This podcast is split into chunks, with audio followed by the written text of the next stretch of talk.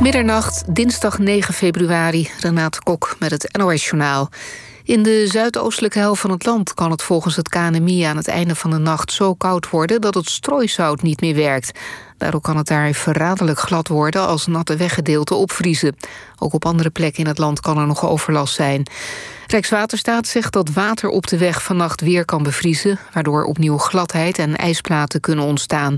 De NS laat morgen alleen sprinters rijden... omdat er ijsafzetting aan de bovenleidingen wordt verwacht. Sommige test- en vaccinatielocaties van de GGD blijven nog dicht vanwege het winterweer. Het gaat om een paar plekken in de regio Rotterdam-Rijnmond, de autoteststraat in de Rai, Amsterdam en de coronatestlocatie van Gorkum. In een deel van de binnenstad van Leiden geldt vanaf vandaag een vaarverbod, zodat er binnenkort op de grachten geschaatst kan worden. Ook in de provincie Groningen mag vanaf vandaag niet meer gevaren worden. In Amsterdam en Utrecht zijn sommige grachten al afgesloten om daar schaatsen mogelijk te maken. De koers van de bitcoin heeft een nieuw record bereikt. Eén cryptomunt kost nu ruim 44.000 dollar. De stijging is te danken aan autofabrikant Tesla... die anderhalf miljard dollar in de munt investeert. Tesla zegt de bitcoin binnenkort ook als betaalmiddel te accepteren. Volgens een analist in de Financial Times... gaan mogelijk andere bedrijven hetzelfde doen. Turnbond KNGU heeft trainer Vincent Wevers berispt. Hij heeft tegen alle afspraken in contact gezocht met ex-turnsters... die zich over hem hebben beklaagd. De twee melden dat bij het instituut Sportrechtspraak. Momenteel loopt er in de turnwereld een groot onderzoek... naar grensoverschrijdend gedrag door trainers. De naam van Wevers valt daarin ook. Het weer. Vanavond en vannacht blijft het zo goed als droog. De wind gaat wat liggen en het gaat 6 tot 12 graden vriezen. Overdag is het bewolkt. In het zuiden kan er soms wat zon bij komen. En dan wordt het min 4 tot min 7 graden. Door de afgenomen wind voelt het wel minder koud aan. Dit was het NOS Journaal. NPO Radio 1. VPRO. Nooit meer slapen.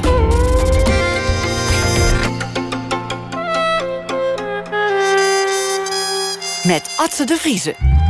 Goedenacht en welkom bij Nooit meer slapen. Sophie Lakmakers is hier. Um, een debuterend romanschrijver. Haar eerste boek heet De geschiedenis van mijn seksualiteit. En ja, dat is denk ik toch wel een knipoog naar Marek van de Jacht, een alias van Arno Grunberg. Het is misschien ook wel een knipoog naar Michel Foucault. Ja, Sophie Lakmaker die kent haar klassiekers. Ze zat op het gymnasium in Amsterdam, studeerde Russisch, nou ja, een paar blauwe maandagen in elk geval.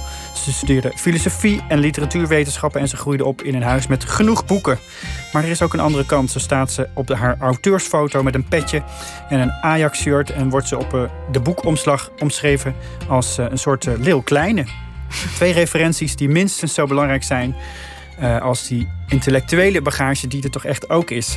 Want wat heb je aan al dat denken als je als jongvolwassene probeert te voelen wie je nou eigenlijk bent?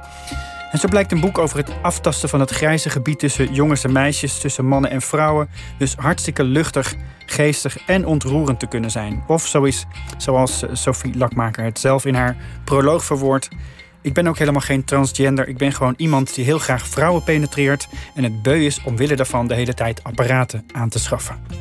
Zo, dat was de kennismaking. Ja, hey. Welkom. Leuk dat je er bent, Sophie. En uh, ik, ja, ik zat naar het boek te kijken. Omslag. En daar zat een stickertje op. En dat, dat vond ik dan toch wel weer geestig. Dat trok dan meteen mijn aandacht. Dat was een, een piemel. Piemelstickertje, een ja. piemelstickertje. Zo eentje die je vroeger in je schrift tekende... of waar je stickertjes van maakte... die je dan op lantaarnpaals plakte. Deed je dat ook? Zeker, ja. Sterker nog, ik tekende zoveel piemeltjes... dat ik op een gegeven moment in uh, de klas... gewoon een, een gezicht aan tekenen was... en er toen uit ben gestuurd... omdat de leraar dacht dat de dat neus piemel de piemel was. Ja, en de ogen de ballen. Dus uh, die piemel achtervolgde mij. Maar dat zet je echt gewoon obsessief te doen. Uh, het was wel, ja, ik ben ook niet een enorm begaafd uh, illustrator. Dus het was ook een beetje dat, dat wat ik kon. En uh, nee, die waren wel veel in mijn, in mijn schriften te vinden. En hij moest ook op dat boek? Ja, ik, ik heb er, er is sterk voor gelobbyd. de uitgever wilde het in eerste instantie niet. Maar ik, ik was zelf. Wie heeft er dan voor gelobbyd? Jijzelf? Ikzelf, ja. Ja, ja oké. Okay. Nee. en en uh, Isa Gruter, dat is uh, de. de uh, zij heeft het omslag gemaakt. Um, en ik heb een, een piemelteken cursus georganiseerd deze zomer. Om nog wat aandacht te vestigen op dit, uh, op dit thema. En dat was heel erg leuk. Die heeft Isa, dus uh, heeft die cursus eigenlijk gedoseerd. Um, maar. Um... kan dat op anderhalf meter afstand? Uh, ja, zeker. Ja, we zijn met een groep van 30 man ongeveer. Toen zijn we eerst, had, had, dat Isa allemaal bedacht, een soort van opwarmoefeningen. Dus dan riep zij een, een, een woord ijdelheid, of ik, ik zeg maar wat.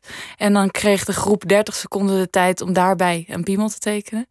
En uh, vervolgens gingen ze stapsgewijs, dus eerst de schetsfase, vervolgens feedback rondje en dan uiteindelijk uh, toewerken naar die definitieve schets. Er zijn ongelooflijk mooie piemels uh, uitgekomen. Ja. Maar ook, ook allemaal eh, artistieke inzinkingen. Mensen die zeiden van... Uh, want je moest dan op een speciaal papiertje je definitieve piemel tekenen. Maar dat er waren mensen die toen opeens het, uh, het angstzweet uitbrak. En, uh, ja, maar een definitieve piemel, dat is ook zo definitief, hè? Ja. ja. Ja. Um, maar hij moest in elk geval op dat boek. En ja, dat is natuurlijk meteen, het, het is een detail, maar toch zie je het meteen. Want er zit altijd een stickertje op een boek. Het is een prijs, of je krijgt er twee voor de prijs van één, of et cetera. Precies, ja. Maar het is wel belangrijk om dat soort dingen te doen. Om iets van jezelf te laten zien, als het ware. Net zoals dat het heel belangrijk is om die foto in dat Ajax-shirt. Ik ja. moest ook denken aan Jan Kramer met zijn motor. Dat is een bepaalde manier van die literatuur binnendenderen, toch? Ja, ja, ik denk. Uh als het om piemeltje gaat, denk ik dat ik het zelf. Um, uiteindelijk is het, wordt het absoluut niet zo opgevat. Maar ik vond de titel zelf soms wat, wat zwaar. Ik bedoel, het wordt serieus. Zit ja, en, en ik vind het soms wel ontzettend mooi, maar ook heeft iets abstracts. Dus ik dacht dat piemeltje breekt daar een beetje mee. En um, ja, het, het, het, het klopt dat het denk ik goed is om soms. Um, ja, uh, je voelt misschien wel als je schrijft dat je uh, soms een bepaalde beweging moet maken uh, die wat minder verwacht is, zoals een, uh, een Ajax-shirt of een, of een petje. Dat dat, dat, dat, dat, dat, dat maakt het je persoon misschien ook iets tastbaarder. Nou is het grappige, er is natuurlijk ook voetballiteratuur. Hè? Je kunt mm -hmm. natuurlijk op een hele prachtige, mooie manier over, over sport schrijven. En toch is het dragen van een shirtje dan weer anders, voor mijn gevoel. Mm -hmm. de, de, mensen die literaire sportjournalistiek bedrijven... dat zijn niet mensen die een voetbalshirt dragen, als het ware. Ja. Dat is voor jou, uh, is het dat wel normaal kennelijk? Je hebt ook jarenlang in een Real Madrid trainingspak rondgelopen. of het voor mij normaal is Ja. om voetbal. Um, ja, um, ik, weet, ik moet zeggen dat Ajax-shirt is in dit geval ook nog wel een, een, een, een shirt met een bepaalde lading. Um, ik, ik moet wel zeggen trouwens, ik, ik was al op de foto geweest voordat ik deze passage schreef. Maar uh, het is ook gewoon echt zo gegaan. Los van dat ik het zo heb opgeschreven. Dat ik toen. Um, mijn moeder overleed toen uh, de, de, de avond daarvoor. Toen. Dus de laatste keer dat ik haar zag, toen was ik in dat shirt. En ook nog eens uh, überhaupt in het rood en wit. Omdat ik dat toen blijkbaar uh, esthetisch verantwoord vond. Ja. Uh, dus ik. Um, ja, nee, het is, het is een dierbaar shirt. Daarom, maar ook het is, het is een. Um, ik vind maar die, die nieuwe foto shirts is van die, Ajax. die foto is gemaakt op de dag nadat je. Nee, nee. Um, maar dat shirt had, dat had je toen dat ook had ik toen aan. Ja, ja. En toen later ben ik op de foto geweest met dat shirt gewoon toevallig. Er waren meerdere foto's gemaakt, ook in normale shirts. Uh, en toen later, uh, aan het eind van mijn boek, komt dus ook de, het overlijden van mijn moeder wat meer uh, aan bod. En daarin wordt ook beschreven dat dan eigenlijk vlak voordat mijn moeder overlijdt, dan zit ik met iemand in de keuken en die merkt op dat er een gat zit in dat uh, gat zit in dat Ajax-shirt, wat ook zo is. En dat is een uh, kritiekpuntje dat ik op dat moment niet zo goed kon verdragen. Dus dat, uh, dat wordt even in het boek genoemd. Ja, ja precies. ja, die moeder speelt inderdaad, je moeder speelt een belangrijke rol in, natuurlijk in je leven, maar ook mm -hmm. in, in dat boek. daar moeten we het zeker zo over hebben. Maar ik wil toch even bij Ajax blijven. Ja, dat je, is helemaal oké. Je schreef, je schreef namelijk ook een, een, mooi verhaal over een Ajax-ziet, een ex-Ajax-ziet, afgelopen week in NRC. Ja, groot verhaal over Victor Fischer. En toen dacht ik, wauw, Victor Fischer. Ik moest even heel diep nadenken. Mm -hmm.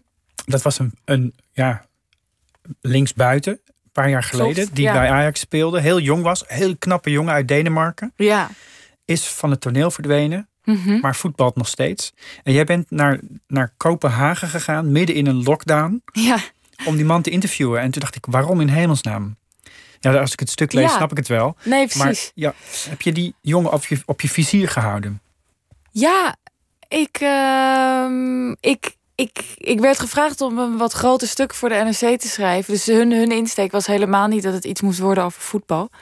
Eh, maar het eerste eh, dat in me opkwam, want ik, ik had daarvoor een keer iets gedaan voor eh, VI, voor Voetbal International. En toen had ik een jongen geïnterviewd met wie ik zelf had gevoetbald. Die bij Ajax heeft gespeeld, maar het nou niet heeft gered bij het eerste. En ik had al in mijn hoofd van. eh, nou ja, dat, dat intrigeert me wel gewoon. Het, het, het, het Mensen net die het net niet halen. Ja, Ja. en daarbij is Victor Fischer natuurlijk een heel ander geval dan die jongen met wie ik voetbalde. Maar eh, dus zo was Victor wel weer een beetje terug in mijn hoofd gekomen.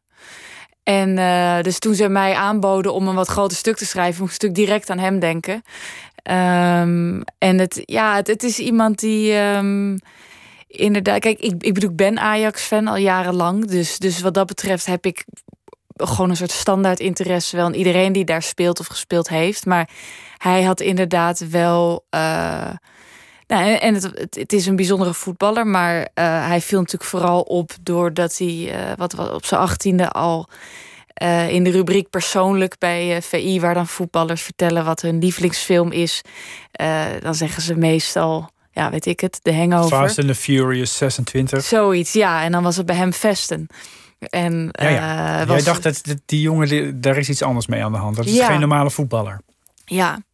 En misschien ten onrechte, maar heb ik toch het, het verloop van zijn carrière dat iets minder opwaarts ging dan sommigen hadden gedacht, ook wel gekoppeld aan dat vermogen om na te denken, die, die, die hang Ja, ja. om eh, na te denken. Je hebt er iets op geprojecteerd eigenlijk. Ja, maar ook, ook wel iets wat ik denk ik oprecht wou onderzoeken toen ik hem zag. Eh, dus het was niet alsof ik al helemaal met een klinkklare these naar, eh, naar Kopenhagen afreisde. Maar, eh, maar hij stelde zeker niet teleur. En hij, hij spreekt vooral, hij spreekt ontzettend goed Nederlands nog steeds. Ja. Hij, eh, hij was ook niet tevreden in de eerste instantie met het stuk. Toen kon hij gewoon perfect aanwijzen naar die alinea, die alinea. En ik zou het zus en zo formuleren. En het, ik zei, ja, je hebt talent als voetballer, waarschijnlijk ook als acteur. Want dat vertelt hij in het stuk dat hij misschien acteur wil worden achteraf. Maar ook nog eens als redacteur. Want het, eh, het werd er eigenlijk alleen maar een beter stuk van. Hij bracht gewoon nuances aan nog, nog verder. Dus dat. eh, Ja, je omschrijft ergens in dat boek, en misschien voldoet die Victor Fischer daar ook wel bij, dat je ook erg houdt van voetballers die, omdat ze te veel nadenken, ook eigenlijk niet doelgericht genoeg zijn, die een beetje gaan zwerven over het veld. ja, Die dus een beetje onafvolgbare richtingen opgaan. Dat heeft hij ook kennelijk. Ja, nou ja, ja want dat, dat stukje gaat eh, over Lucas Andersen. Dat eh zo'n andere Deense voetballer die bij Ajax heeft gespeeld. En die was. Ja, het is wel een ontroerende jongen. Wel, wel een ander slag dan Victor Fischer. Ik denk dat eh, bij Lucas Andersen, die heeft wel geweldige techniek. Maar het, niemand ooit serieus gedacht heeft dat, dat, dat die de top zou halen. Eh, ik denk dat bij Fischer het wel meer. eh, ik zou niet willen zeggen dat hij als een soort dromer voetbalt. Het is wel best een doelgerichte speler. Dus het is meer eh, wat hij vertelt als hij het veld afloopt. Wat hem eh, zo bijzonder maakt dan, dan dat hij eh, als een soort intellectueel over dat veld dwaalt of zo. En wist je toen je dit allemaal in je hoofd had en toen je dacht van die, die Victor Fischer, die moet ik in de gaten houden, want het Ja. is een slimme jongen, die heeft over andere dingen een mening. Wist je toen al dat hij zich ook nog eens op het veld en buiten het veld hard maakt tegen anti-homo spreekkoren en eh, dingen waar hij zelf mee te maken kreeg, ondanks dat hij Ja, zelf geen homo is, als ik beg- goed begrijp. Nee, Maar ja, die- dat, ik dat hoopte is heel een, erg op factor school. die daar ineens bij kwam. Klopt, ja. Nee, nee, dat was eigenlijk iets toen ik... eh, ik ben natuurlijk heel veel stukken en zo over hem gaan lezen... in aanloop naar het interview. En toen kwam ik daarachter. Ehm en ja, wat hij zegt is goed, maar ook weer niet baanbrekend. Maar in die wereld is dat wel baanbrekend. Ja, want dat heb je natuurlijk zelf aan de lijve meegemaakt, hoe die vooroordelen werken in de voetballerij. Ook Ja. bij damesvoetbal. Ja, klopt. Ehm, ik denk dat ik, ehm, ja, ik denk dat het in de kern in ieder geval een, een enorm misogyne wereld is. En dat, dat, dat, eh, daar zijn dan meerdere mensen te dupe van. Zowel vrouwen, maar ook mannen die op mannen vallen. Dus ehm, nee, ik heb, ik heb zelf heel lang bij de jongens gespeeld, waarin ik natuurlijk heus wel eh, de, de, het geflikker en nicht. En, dat kreeg je wel op je af. Wel, nou ja, ik niet op me af, want, want ik, ja, ik bedoel, je kon veel van me zeggen, maar was, was niet een nicht. Ja. Um, maar uh, ja, zoals ik ook in het stuk omschrijf, wordt dat ja, was het moment dat ik naar de damesselectie overstapte toen ik 17 was. Dacht ik, nou, dat, dat zal dan wel iets van verlichting zijn opgetreden. Maar dat, uh, daar, daar, daar hing eigenlijk nog steeds wel een, een, een gekke sfeer in veel gevallen. Uh, waarbij uh, de vrouwen het in bepaalde opzichten moesten bezuren of, of homoseksuelen. Dus dat, ja, er valt nog wel een wereld te winnen. Ja, ja we, we, beginnen. Het is geen langste lijn hier natuurlijk. Maar nee. er, zit veel voetbal in je boek en eh, in je, in je uitstraling. Eh, met die, alleen al met die foto. Mhm. En in dingen waar, die je ook buiten het boek omschrijft. Omdat dat voetbal een, een symbool voor je is gaan worden. Omdat het meer is dan alleen een spelletje. Het, gaat ook, het heeft te maken met die schaduwwereld tussen mannen en vrouwen. En dat is natuurlijk waar dit boek over gaat. Mm. Waar is dat, dat, dat, dat project eigenlijk begonnen? Dat je dit boek wilde maken? Dat ik het boek wilde maken. Ehm, nou, ik heb twee jaar geleden is er een verhaal van mij gepubliceerd, uh, ook bij Das Mag, in een, in een bundel van. Uh, ja, misschien is een, een irritant concreet antwoord, maar dan moet je maar, ja, maar uh, er zelf. ja. nee, ik heb, ik heb een verhaal geschreven dat dezelfde titel heeft als mijn boek, namelijk De geschiedenis van mijn seksualiteit. Um, en dat, dat was um, ja, verhaal, wat was het, 5000 woorden. En daarin ging ik gewoon vijf ex-geliefden langs. Het kwam eigenlijk voort uit de onzekerheid. Dasmag had mij gevraagd van wil je een verhaal schrijven van tussen de vijf en 10.000 woorden. Toen dacht ik, ja, god, dat kan ik niet. Ik schrijf altijd verhalen van ongeveer duizend woorden. Dus ik dacht, oké, ik doe gewoon iedere keer één ex duizend woorden. Dan kom ik er wel. Um, en uh, bedoel, dat is, dat is ook de realiteit. Ik bedoel, je kan wel allemaal verwijzingen verbinden aan die titel. En dat is niet helemaal onterecht. Maar dit is wel de best um, pragmatische manier waarop dit manier is begonnen is. Ja, ja. en gelukkig uh, werd dat verhaal wel een lopend iets. En niet een soort hak op de tak, ex na ex. En uh, toen ik later een boekcontract kreeg aangeboden, had ik meerdere ideeën voor een boek. Uh, ook inderdaad een idee voor een boek dat zich vooral op voetbal zou richten. Maar ik denk dat uh, ja, je altijd moet doen waarbij dat moet doen waarbij het gevoel hebt dat er het meest op het spel staat. En uh, ik had wel het idee dat voor nu deze geschiedenis, die inderdaad misschien seksualiteit als zwaartepunt heeft, maar toch ook wel ook andere thema's, dat dat nu het meest prangend was.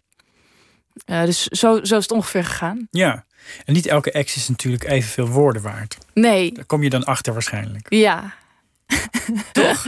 Over, over de ene ex kun je makkelijk een boek vol schrijven... en over de andere sprokkel je die duizend woorden met moeite bij elkaar, lijkt me. Ja, waarbij ik wel moet zeggen dat ik het... Uh, ik vond het vaak makkelijker om te schrijven over... Um, mensen die ja, misschien me minder hadden geraakt. Uh, voordat je de boek schrijft, denk je, oh, dat die persoon die heeft mij enorm heeft veranderingen in mijn leven teweeg gebracht. Daar ga ik dan iets heel bijzonders over schrijven. Maar meestal ben je dan al verloren, want dan ga je dus achter Word zitten en dan denk ik, ik ga nu iets heel bijzonders schrijven. Dan wil je te veel. Ja, en, en waarschijnlijk betekent het ook dat je emotioneel nog niet helemaal uh, buiten het onderwerp staat. Wat toch wel handig kan zijn. Uh, dus ik vond eigenlijk het meest dankbaar om over de wat meer vluchtige liefdes te schrijven. Hoe komt dat? nou, ik denk dat het ook te maken heeft met dat boek uh, misschien een, een, een, een ja, wat afstandelijke en op het moment een beetje laconieke toon heeft. En als je daadwerkelijk laconiek bent over dingen, dan. dan... Het kun je veel makkelijker zijn over een ontmaagding die je eigenlijk niet zoveel voor jezelf voorstelde. Dan over je grote liefde. Ja, ja. Dat, uh, dat, dat, ja. Ik denk, bij die opmaagding was het nog hoog, hoog uit mijn uh, geheugen dat me af en toe in de steek liet. Maar voor de rest was het inderdaad niet. Dat... Dan kun je invullen met fantasie natuurlijk. Klopt, ja, ja, dat is ook hier en daar gedaan. Ja. Het is natuurlijk ook een beetje work in progress. En het is ook niet, ik heb ook niet het idee dat we een soort definitieve ontrafeling van het uh, verhaal hebben gekregen. Alsof er, alsof er we nog middenin zitten, als het ware. Ja. Maar het, het lijkt wel de bedoeling alsof je van relatie naar, naar relatie meer over jezelf te weten bent gekomen. Is dat hoe je er achteraf naar kijkt? Hoe dat werkt? Ja, eh, ik denk. Want, eh, het, het, want het boek bestaat uit drie delen. En het eerste deel volgt inderdaad vijf ex-geliefden. En dat is de eerste is. eh, dan ben ik 17 en bij de laatste 23. En ehm, het klopt dat het work in progress is. Het is niet alsof er vervolgens mijn, mijn leven soort van is gaan stollen. Maar eh, het is wel dat inderdaad in, precies in dat tijdsbestek, in die zes jaar eh, denk ik de meest radicale verandering heeft plaatsgevonden. Dus van, van mannen naar vrouwen en ook van het gevoel zelf vrouw te zijn naar ja, het, het, het in twijfel trekken van die eh, aanname. Ehm, dus dat, dat is wel waar de, waar de grootste beweging zit in die paar jaar. Ja. Ehm, ja. Ja, je schrijft daarover alsof, het, eh, alsof je het eigenlijk heel lang die, die, die optie dat je zelf misschien niet helemaal 100% vrouw was. Of, Mm. En überhaupt het feit dat je op vrouwen viel, was in eerste instantie heeft, was heel lang niet duidelijk voor jezelf. Nee. Is dat een soort donderslag bij heldere hemel geweest? Ja, eigenlijk wel. Ineens was het er. Nou, ja. ehm, ik, eh, ik kan er ook... Ik, ik eh, weet niet echt hoe dat nou komt. Maar eh, de, ja... er, er zat inderdaad, denk ik, zo'n twee weken tussen het moment dat, me dat, dat die mogelijkheid me eens te binnen schoot. En dat ik naar de Trut ging, dus naar een gay club in Amsterdam. En dat ik daar, dat was ook gewoon geluk. eh, hoe zeg je dat? Dat, dat, dat, dat, had- weer meer met externe factoren te maken. Maar dat daar een heel erg leuk meisje was. Dat ook toen mijn eh, vriendinnetje werd voor een half jaar. Ehm, dus dat, dat was best wel eigenaardig. Dus waar, waar, waar soms mensen eh, jarenlang in de kast zitten, had ik. eh, kijk, ik ben wel net intelligent genoeg om te weten dat ik waarschijnlijk mijn hoofd zijn best heeft gedaan om het een en ander een beetje Te eh, blokkeren. ja, te blokkeren en te onderdrukken. Maar eh, het is, als ik eerlijk ben, wel de manier waarop het is gegaan. Dat ik, ik weet nog, het was eh, twe- 29 oktober 2014, namelijk de. Het werd, was, ehm, hoe heet het? In het uur dat eh, dus de klok, wat is het dan? Vooruit gaat of, of? Oktober, ja, jeetje. Wintertijd. Ja, in ieder geval zo'n uur dat niet bestaat. Daarin heb ik voor het eerst eh, met een vrouw gezoend. Dat is grappig, want je zegt eh, eh, het in de kast zitten, dat betekent eigenlijk meer dat je het eigenlijk zelf al lang weet en dat je het niet Ja. kan vertellen omdat er je familie het niet wil weten. Of, eh, maar dat was helemaal niet aan de orde. Je, je, je hebt op een gegeven moment besloten, god, dat zou een optie kunnen zijn. Laat ik dat eens uitproberen en twee weken later zit je in een relatie. Eh, Grof gezegd, ja. Dus Ja. dat moet een hele rare tijd geweest zijn. Ja, en ik, ik weet ook nog dat ik een. Ik wou dus een, een huisfeest geven om dit te vieren. Ehm, en dat er toen wel mensen om me heen waren van. Nou ja, weet je, doe nou even rustig aan. Kijk even eh, hoe dit in elkaar steekt. En, eh, maar ik vond dat heel vervelend, want het was ook. Ik, ik denk dat ik nog ongeveer 2,5 dag heb getwijfeld over of ik dan biseksueel was. Maar dat, dat idee was ook vrij gauw de deur uit. Ehm, en ik, ik begrijp ook wel dat het misschien moeilijk eh, navolgbaar is. Maar ik, ik, ik vond dat toen heel vervelend dat mensen dat niet gewoon van me wilden aannemen. Eh, en ik denk dat op het moment dat je. Alsof het een bevlieging kan zijn, als het ware. Ja, en, en, en, en als je lang blond haar hebt, wat ik toen had, dan, dan mensen zijn mensen die mening nog net iets eerder toegedaan dan eh, bij hoe ik er nu uitzie. Nu waagt niemand zich meer aan het Ja, in twijfel trekken van waar ik op val. Maar ehm, dat, dat, ja, god, dat, dat heeft dus toen nog wel een tijdje geduurd. Dat dus wel die buitenwereld nog een beetje mee moest in. eh, maar dat omschrijf je ook echt als een soort statement. Dat je je, je haar op een gegeven moment kort knipt. Mhm. En dat je dat, daar wordt meteen op gereageerd. ja, Als, zo van, dat, dat hoeft nou ook weer niet of zo. Mensen reageren er op zo'n manier op. ja, ja, En andere mensen zullen waarschijnlijk gewoon meteen herkennen wat je ermee bedoelt, als het ware. Maar Ja, het is ingewikkeld, want eh, je denkt natuurlijk, oh ja, ik val nu op meisjes. Ik moet dus niet mijn haar afknippen, want dan ben ik dat wat ze een pot noemen of zo. ja, Ehm, en eh, weet je wel, het laat, je wil er alles aan doen dat je niet een, een kleiner figuur wordt of dat je wordt gereduceerd tot iets. Tegelijkertijd merkte ik, naarmate ik eh, dus closer werd met dat meisje dat uiteindelijk mijn vriendinnetje werd, eh, ja, bedoel, je definieert jezelf natuurlijk ook altijd in relatie tot een ander. Dus naarmate het meer, ik haar meer begon te zien en dat leuker werd, merkte ik gewoon, ja, maar uh, zij vindt mij ook aantrekkelijk als ik dit en dat doe, een wijd shirt aan heb in plaats van een strak shirt. En eigenlijk vind ik, voel ik mezelf daar ook veel fijner bij. Dus ik, ik voelde wel dat het een bepaalde kant op ging, maar dat, dat, dat vond ik wel heel eng om daarnaar te luisteren. Omdat uh, ik wist dat daar bepaalde vooroordelen aan kleefden. En het, het, het, gekke was dus ook inderdaad dat rond het moment dat ik iets meer gehoor begon te geven. En dacht, oké, ik ga fok het, ik ga gewoon mijn, uh, mijn kleren kopen op de mannenafdeling, dat soort dingen. Dat heel veel mensen dachten dat ik dacht, dit moet nu. Weet je ja, ik moet me schikken naar dat, uh, naar dat stereotype. En, maar dat dacht je e-, eerst zelf ook even? Um, Want je had het gevoel van als ik dit ga doen, dan, dan, dan voldoe ik aan een bepaald beeld. Ja, ik was als de dood om te, te, voldoen aan dat stereotype. Ja. Maar, maar je, je, wilde het eigenlijk juist niet omdat je bang was. Ja, ja, ja tot. Maar goed, ik. Um, ja, mensen hebben de vreemdste dingen tegen me gezegd. Um, en inderdaad ook uh, wat in het boek staat, dat dan de moeder van dat meisje eigenlijk alleen maar tegen mij zegt: Ik dacht dat je lang haar zou hebben. En toen weer verder ging met uh, het gesprek waar ze daarvoor mee bezig was. Ik dus... dacht dat je lang haar zou hebben. Dat was eigenlijk het eerste wat, wat je schoonmoeder tegen je zei. Ja, ja. Um, dus dat. Ja.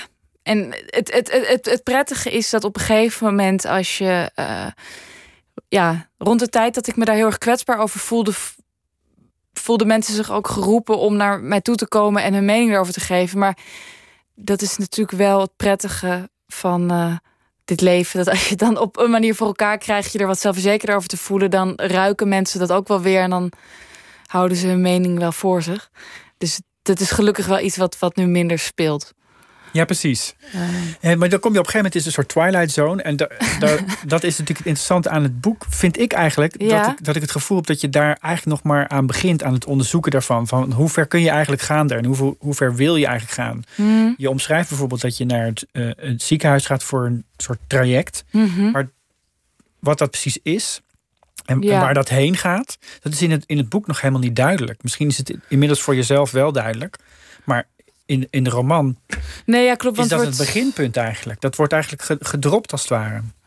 Ja, want het wordt inderdaad heel eventjes in de proloog genoemd... en dan nog op de allerlaatste pagina ongeveer. Wat, wat ehm, is dat voor traject? Nou, um, dat, dat is. Uh, op het moment dat ik het boek schreef, stond ik nog op de, de wachtlijst. Dus toen was er ook. Dat is ook een soort Twilight uh, Zone.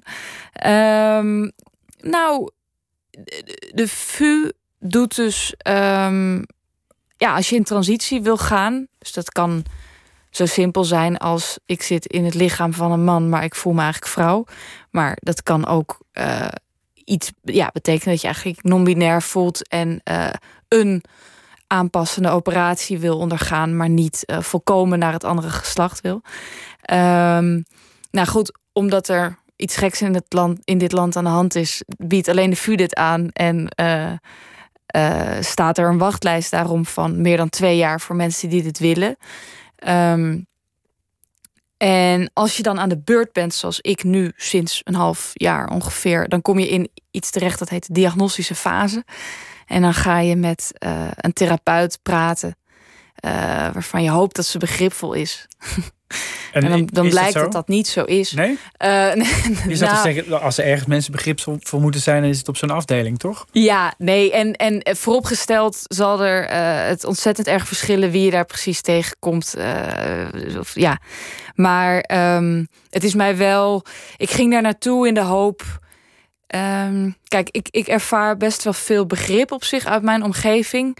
Maar ik heb niet heel veel trans genders als vrienden of mensen die dit echt heel erg zelf zo ervaren. Dus ik keek er wel naar uit om naar dat ziekenhuis te gaan um, in de hoop ja, met iemand te spreken die niet alleen maar mijn verhaal aanhoort, maar ook iets terug kan zeggen en ook uh, het een en ander afweet. Dus dat je gewoon samen verder komt.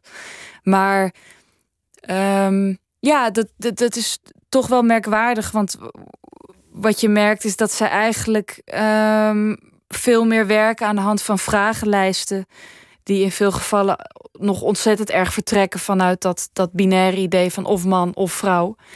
En uh, nou ja, de laatste keer dat ik daar was, zei ik ook: ik voel me hier een soort frisdrankautomaat. Jullie gooien er geld in en ik moet of jullie gooien er iets in en, ik moet, het is, het is gewoon geven, geven, geven. Maar dat is echt letterlijk van die vragen als uh, speelde je vroeger met Barbies, ja of nee? Exact, ja. En het is, ja, um, het is ingewikkeld, want je gaat je er eigenlijk vooral een beetje eenzaam door voelen. En dat is toch eigenlijk gek? Want als je, bedoel, dit is, dit is voor, voor de maatschappij als geheel is dit best nieuw. Hè? Mhm. we, zijn inmiddels redelijk gewend, we als maatschappij zijn in Nederland redelijk gewend aan homoseksualiteit. Mm Lesbische vrouw, dat, dat, dat, dat fenomeen kennen we. Ja. Maar alles wat ertussenin zit, dat lijkt de afgelopen jaren nieuw geworden te zijn. Maar het lijkt me dat de mensen die daar gespecialiseerd in zijn en die trajecten inzetten, dat die daar veel gewoner mee zijn. Ja, nou en. Maar dat is dus kennelijk moeilijk te vatten in een traject dat voor iemand die het zelf eigenlijk nog niet zo goed weet, werkt. Ja, en ik denk wel dat er een verschil is. Want ik, ik denk op zich wel echt dat uh, de VU stappen heeft gemaakt. Uh, dat ze eerst. Um, nou ja, dat er eerst gewoon een idee was. Oh, als je in een transitie gaat, dan word je het een was je A en dan word je B. Of weet je. Zo is het ooit begonnen waarschijnlijk. Ja. ja. En ik denk wel dat er op, dit moment al veel meer ruimte is uh, voor de wat meer, nou, wat ze dan noemen, non-binaire optie. maar in mijn geval en, en in ontzettend veel andere gevallen weet ik wel. Ja, um, weet ik dat ik bijvoorbeeld best wel graag, dat heet dan top surgery, dus verwijderende borstoperatie zou willen. En wil ik van daaruit gewoon voelen of dat genoeg is. Wat dat doet. Ja. ja. En, um, en dan zien we wel weer. Maar uh, er is een soort eis van helderheid die daar gesteld wordt. Dus ik. Uh, ze verdragen dat slecht, snap je? Dat je uh, het ene zeker weet en het ander nog in het midden laat. Dat ik denk dat dat voor mensen nog iets heel spannends is, omdat we het als zoiets groot zien, geslacht. Dat uh, het idee dat je daar iets mee doet waarvan je nog niet helemaal weet welke kant het op gaat, dat dat uh, ja, dan word je al heel gauw als een, als een verward persoon neergezet. Of iemand die de, de consequenties ergens van uh, niet, niet, niet inziet. Um, en, en dan krijg je dus naar je hoofd van ja, maar we, we willen het graag goed, we doen het uit zorgvuldigheid. Maar ik denk. Ook een beetje uit wetenschappelijke en ook vanuit het hoofd. Vanuit een misschien wel een filosofisch idee van wat uh, geslacht is en wat geslacht zou kunnen zijn. Ja. Terwijl jij zegt eigenlijk van ja, ik wil, nou, als, als ik bij wijze van spreken mijn borsten eraf haal, wil ik kunnen voelen wat dat met mij doet. Ja. Of dat als het ware, alsof dat genoeg is. Mm -hmm. En zoals je in je boek ook eigenlijk schrijft, ik zou eigenlijk willen dat er, mijn zoektocht bestaat eigenlijk uit het zoeken naar iemand die de deur voor mij dicht doet. Die zegt: mm -hmm. Zo is het genoeg, dit is het. Ja. Dat is eigenlijk wat je zegt, maar dat, dat is puur gevoel. Mm -hmm. Dat is natuurlijk iets wat in je boek ook voortdurend met elkaar in strijd gaat. Hè. Je gaat wetenschappelijke studies doen, je gaat met mensen praten, je gaat over literatuur praten, over filosofie, over allerlei mm -hmm. dingen. Ja. Met het hoofd. In hoop dat je daar iets van, uh, van opschiet mee, ja. mee opschiet. Ja. Maar uiteindelijk komt het elke keer weer op neer dat je je wel of niet ergens goed bij voelt. Mm -hmm. Dat maakt het zo ingewikkeld, lijkt me. Ja. Dat is geen en, vraag en, alleen uh, maar. en en, um, en bedoel, je bedoelt dat maakt het leven ingewikkeld? Nou, dat, of maakt, dat, maakt... dat maakt met name deze zoektocht zo ingewikkeld. Dat je, je kunt, je kunt mm -hmm. op het moment dat je een soort wetenschappelijk idee hebt over wat geslacht is, en je kunt dat vormen, je kunt zeggen van we kunnen dat als we deze, deze dingen veranderen in jouw lichaam, ben je mm -hmm. een man. Ja. En dan is, aan jou, dan is jouw antwoord, ja, maar ik weet niet of ik helemaal een man wil zijn. Ja, dat is ingewikkeld, toch? Ja, ja. Voor jou, maar ook voor de Ehm. mensen die jou in zo'n traject be begeleiden. Nee, zeker. Um, maar ik denk wel ja, dat het heel belangrijk is. Ik, ik heb wel meerdere momenten al daar gehad waarop ik dacht: speelt spel nou even mee. Uh, dat zei je tegen jezelf, bedoel je? Of? Ja, zei ik tegen ja. mezelf. Van, uh, want dan, dan, dan wilde zij heel graag weten of ik hij, zeg maar, het voornaamwoord hij zou gaan gebruiken na, of vanaf een zeker moment of zoiets. Ja. Ik dacht van, ik, ik kan nu gewoon. Maar ik denk wel. Um, ja, dat het heel goed is, juist om ook de mensen daar, omdat die zo'n belangrijke rol hebben, iets meer proberen te laten inzien dat um, iemand iets kan willen wat misschien ook zelfs ook een beetje losgekoppeld kan worden van de vraag: wil je, wil je echt man worden of vrouw? Dat je gewoon überhaupt probeert die twee pijlers iets meer op losse schroeven te zetten. Maar goed, het, het, uh, ik kan, kan, wel de luisteraar verzekeren dat het, uh, het je traject niet versnelt. Want ik, uh, mijn, mijn huidige therapeut heeft me inmiddels opgegeven daar. Dus ik zie nu iemand anders. Um, maar um, ja, god, je, ik, ik dacht, ik sta toch al twee jaar op de wachtlijst. Dus dan kan ik ook nog wel even ruzie maken daar. Dat, uh, die tijd heb ik nu ook wel. Heeft dat schrijven van dat boek ook uh, een rol gespeeld? Of uh, had het ook als doel om jezelf te helpen in zo'n traject of naar zo'n traject toe? Nee, geen sinds. Um... Ja, nee. Schrijven is schrijven, staat op zich. Ja, ik, ik heb schrijven niet, niet vaak als uh, wel als bevredigend, maar niet per se als verhelderend uh, ervaren. In de, niet in de laatste plaats omdat je dingen gewoon zo mooi mogelijk wil opschrijven. En ik nooit echt bezig ben geweest met de vraag: wat is er waar van wat ik nu opschrijf en wat, wat klopt er niet. Dus uh, nee. Het, het, is, het is meer een artistieke bezigheid wat dat betreft dan iets dat mij ontzettend helpt in ja, in zo'n zelfonderzoekende zin. Ja. ja, ik vind het wel grappig dat je, hoe je het uitlegt, dat stapje voor stapje dingen proberen. Dat doe je zowel in relaties als in het aanpassen van je uiterlijk, als in, ja. als in een traject ingaan in een, een therapie of in een, ja hoe, ja, hoe je dat ook precies moet omschrijven. Mhm. Dat je eigenlijk al weet hoe het voelt om als jongetje gezien te worden, bijvoorbeeld. Omdat je heel vaak, ook als begin twintiger, vaak als jongen van 15 werd gezien. Omdat een jongetje je, is wel ja, maar als jongen, term, inderdaad. Ja, Ja. Als hele jonge, Ja, ja. jonger geschat en een ander geslacht. klopt, ja. Eigenlijk een beetje type Lil Kleine, zullen we maar zeggen. Die altijd ook zijn babyface heeft gehouden. Maar tegelijkertijd, tegelijkertijd ook dat branivolle gastje is geworden. Ja, zeker. Ja, Die ja. vergelijking komt niet uit de lucht Lil. Klein en ik hebben ongeveer evenveel baardgroei, inderdaad. Dat, eh, ja. Je, je, je herkent jezelf wel een beetje in hem. En toch, voor mijn gevoel, heb jij een totaal andere achtergrond dan hij. Hij is toch een beetje jongen van de straat. Ja, Hij heeft ook- alles geleerd op, op straat en, en eh, niet, niet hoog mij valt dat opgeleid dus is. ook wel, wel, dat is ook eh, deels imagebuilding. Je had volgens mij Dat gewoon een wiskundedocent als vader en eh, broers en zussen die VWO deden. Maar dat, eh, ja, maar, maar ja, nee, oké. Maar jij, jij, jij komt in elk geval niet van de straat. Nee, ja, bij mij, ik, ik kan niet. ehm, ik heb niet zo goed dat Amsterdamse accent onder de knie als, Dat eh, zeker als hij. niet. Nee. Dat zeker niet. Kun je- Nee. Wat, uit wat voor gezin kom jij wel?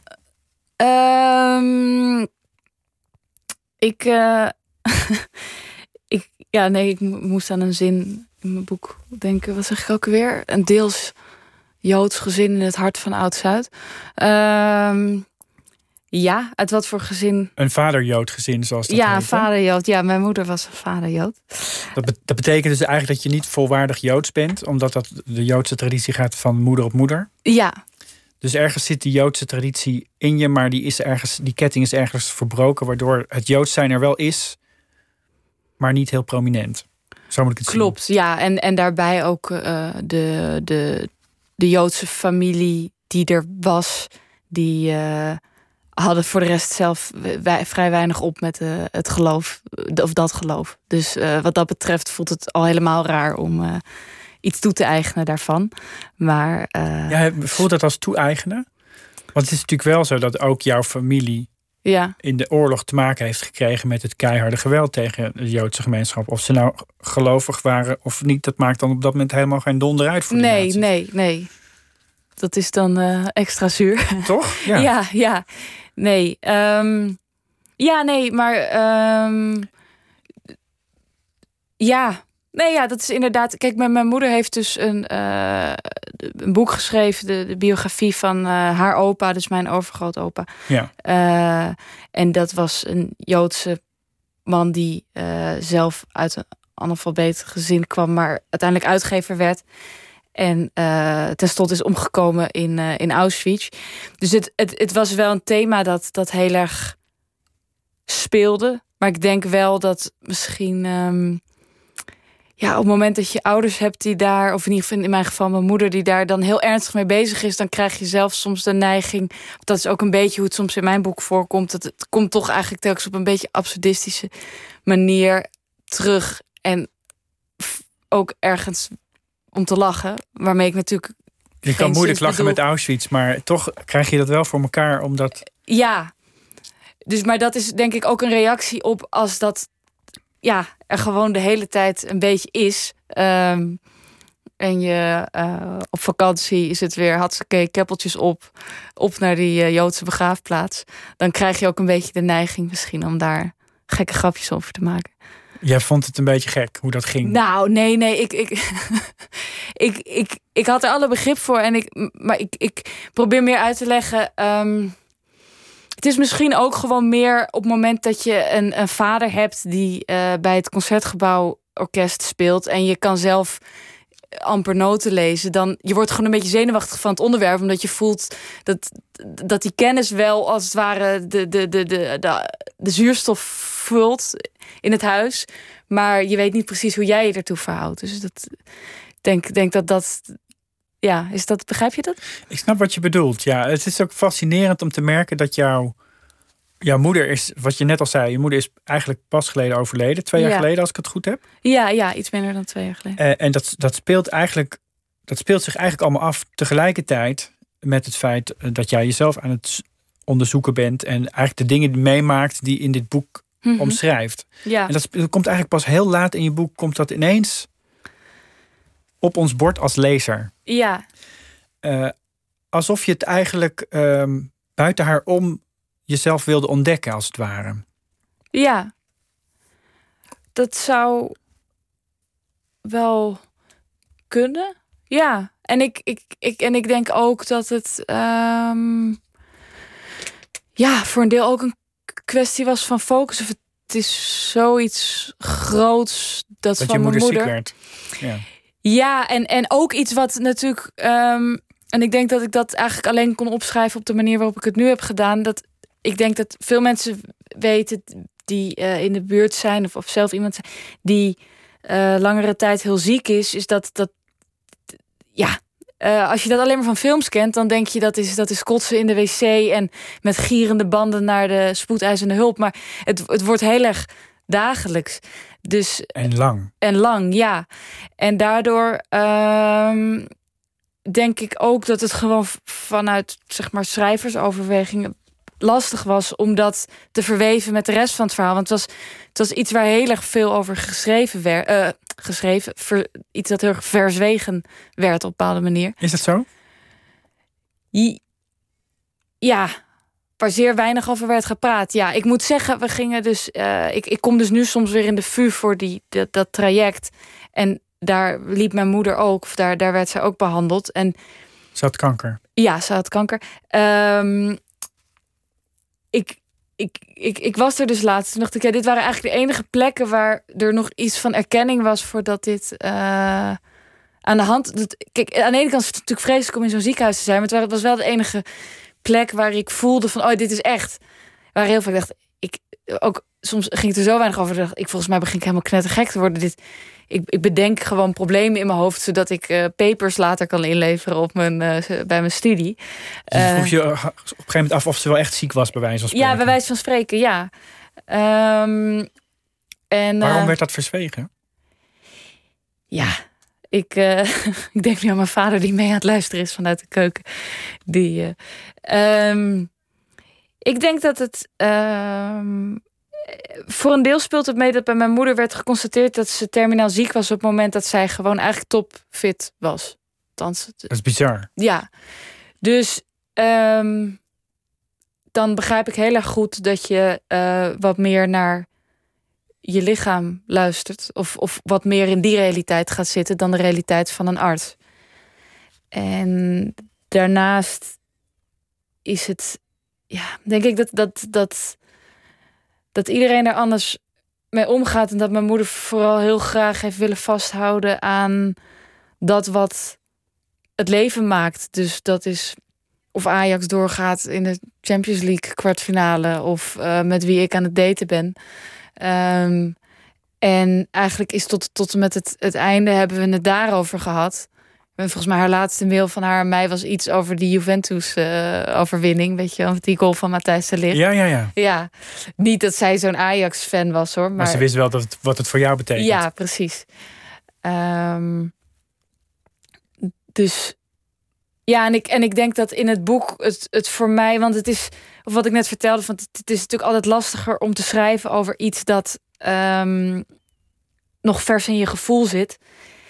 En ehm, ik heb denk ik op dit moment niet eh, de, de, ja, ik weet even niet het Nederlands woord, maar de overview op mijn leven dat ik op een heldere manier kan opschrijven hoe de ziekte van mijn moeder verweven was met al het andere.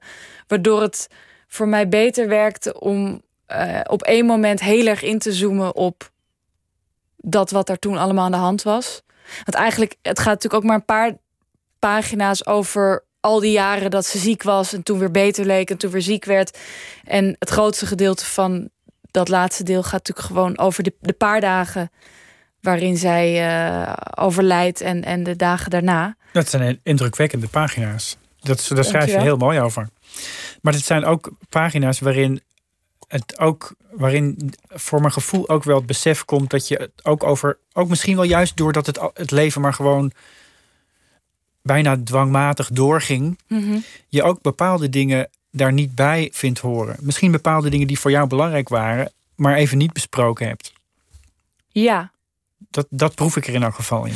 Dus dat er, dat er te veel speelde om dat van mijn moeder helemaal toe te laten? Of bedoel je het anders? Andersom ook, denk ik. Dat je ook natuurlijk iemand uh, die eigenlijk al zijn best doet om nog het leven ja. ten volle nog even te, te ondergaan op een, op een fijne manier, op een goede manier. Ja. Ook niet met jouw zorgen en je twijfels en je gedachten uh, wil overspoelen. Ja, ja.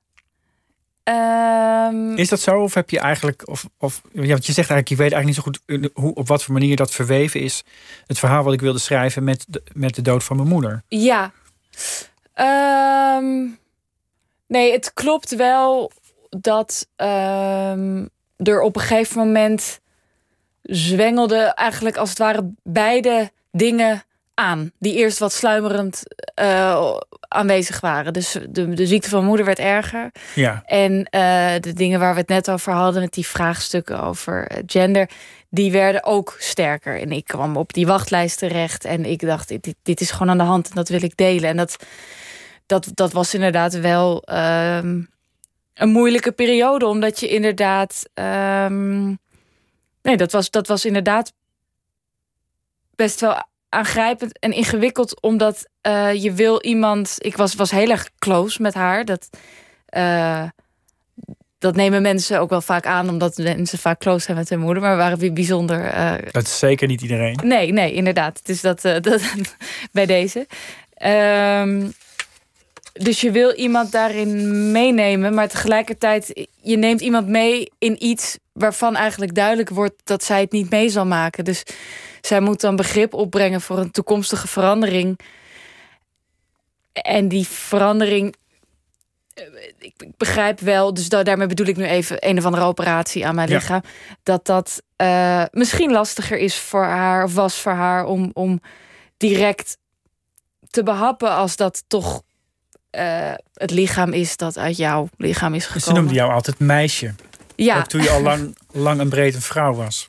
Uh, ja, ze, ze noemden me ook wel vaak uh, klein jongetje of zo. Of weet je wel, Oh, er waren, ook- het, het, ook dat. Het, het ging alle kanten, het schoot alle kanten uit. Maar ik moet wel zeggen, als ik nu denk aan hoe ze mij noemden, was dat wel inderdaad meisje schiet wel het eerste. Ja, maar het, inderdaad ook hoe ik het in het boek opschrijf, dat je, je, je ja, ik, ik denk je kan ook niet alles aangaan uh, op, op één moment. Dus dat, uh, ja.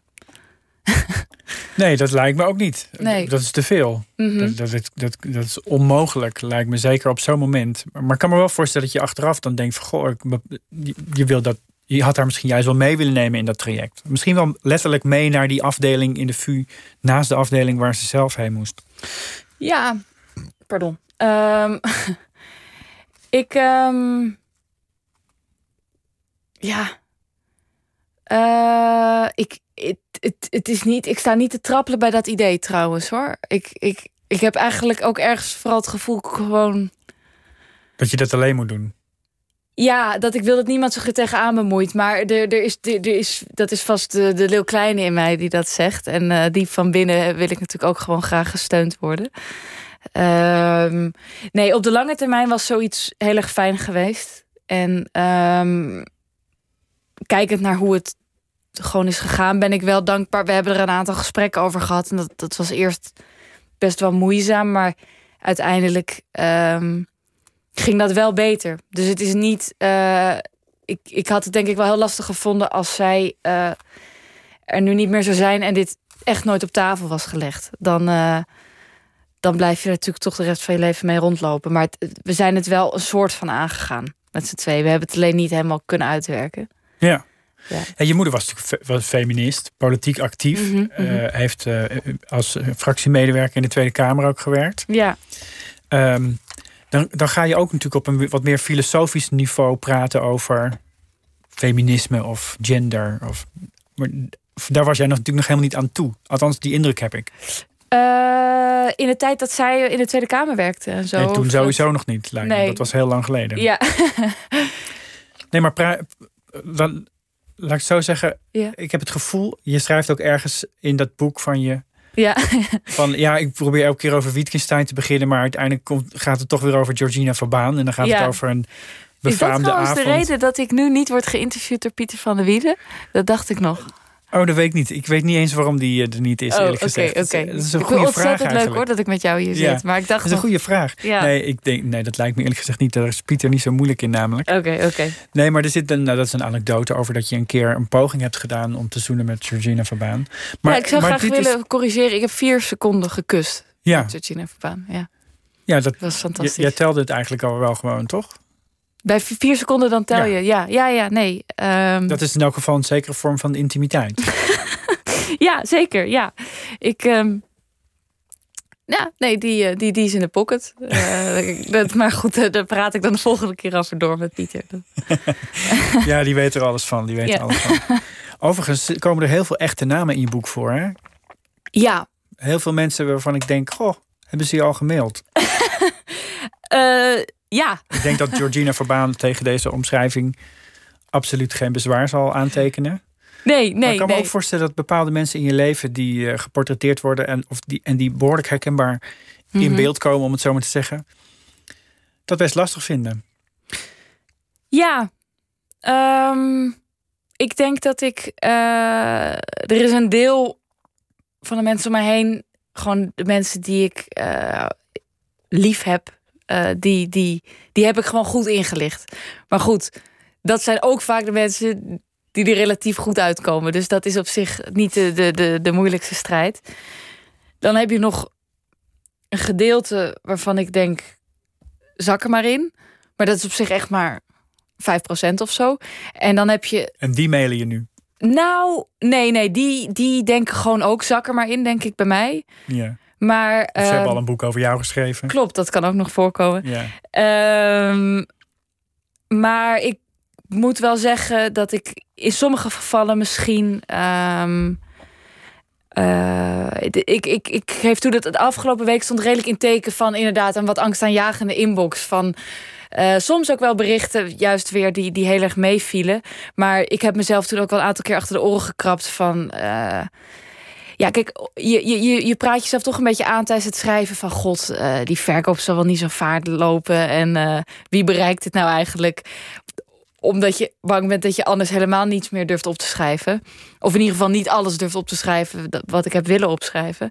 Maar achteraf denk ik nu wel... Ik had in een paar gevallen wat zorgvuldiger kunnen handelen. Ja, maar het is, het is vaak ook zo flauw als je ergens een, eh, een talkshow-host ziet opduiken. Ja. Die Martijn van Nimwegen heet. Waarvan je Nee, iedereen ja. weet dat hij in een rood decor eh, een, een, een talkshow zit te presenteren. En dat je denkt van ja, schrijf dan gewoon op hoe die heet. Nee, precies. Nee, maar daar voel ik me ook over dat soort namen niet rot, omdat ik denk die kunnen dat wel hebben. En met zorgvuldige handelen bedoel ik ook niet echt dat ik het anders had moeten opschrijven, meer dat ik mensen iets eerder had moeten opbellen en had kunnen zeggen. En dan bedoel ik niet Matthijs van Nieuwkerk, want die, die redt zich wel, maar eh, misschien wat andere mensen. Uh, had dat gewoon al geholpen, omdat het, omdat het ook gewoon even schrikken is, wat er ook staat, om jezelf terug te zien in zo'n uh, in zo'n boek. Ja. Dus dat, um, dat zijn lessen voor een, voor een volgende keer.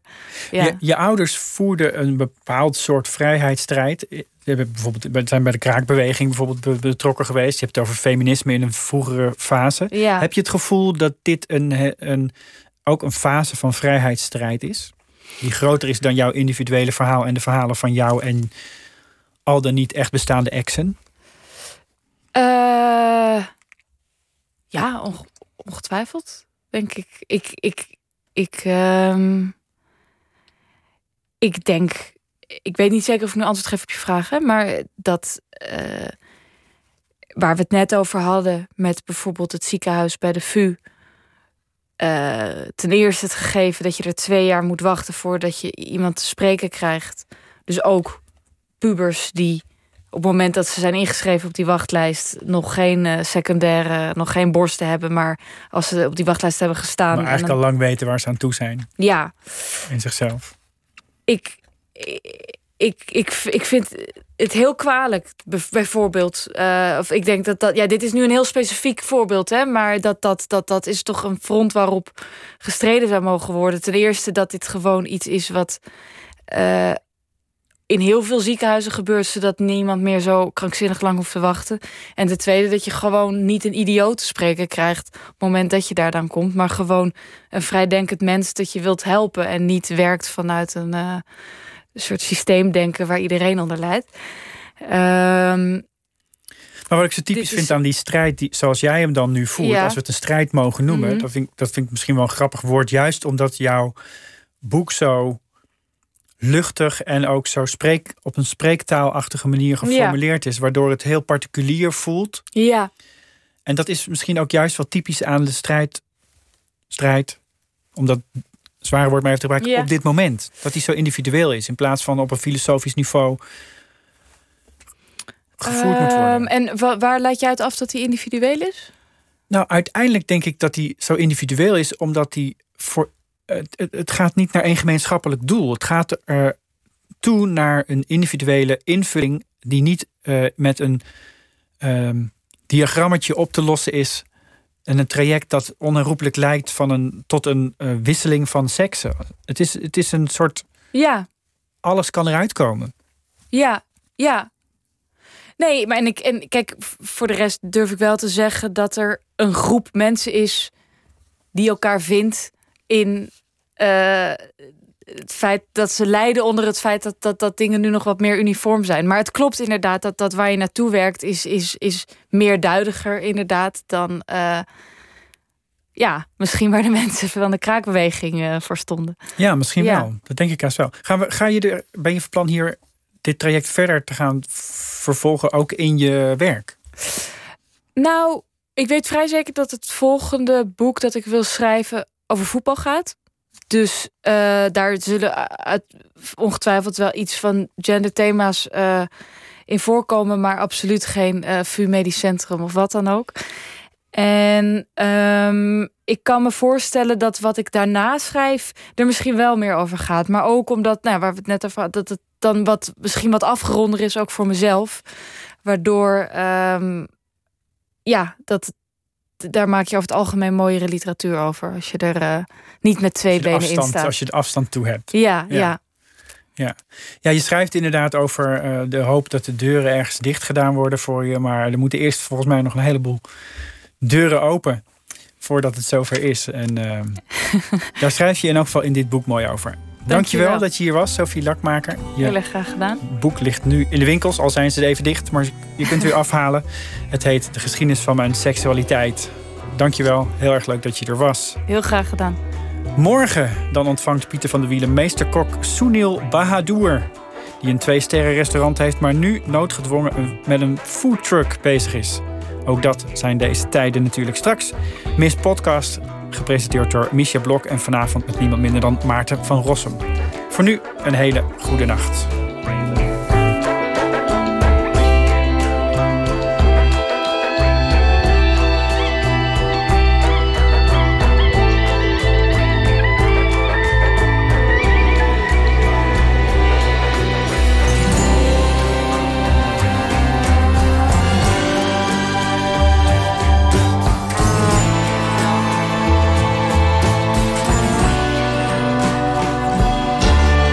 Radio 1. Het nieuws van alle kanten.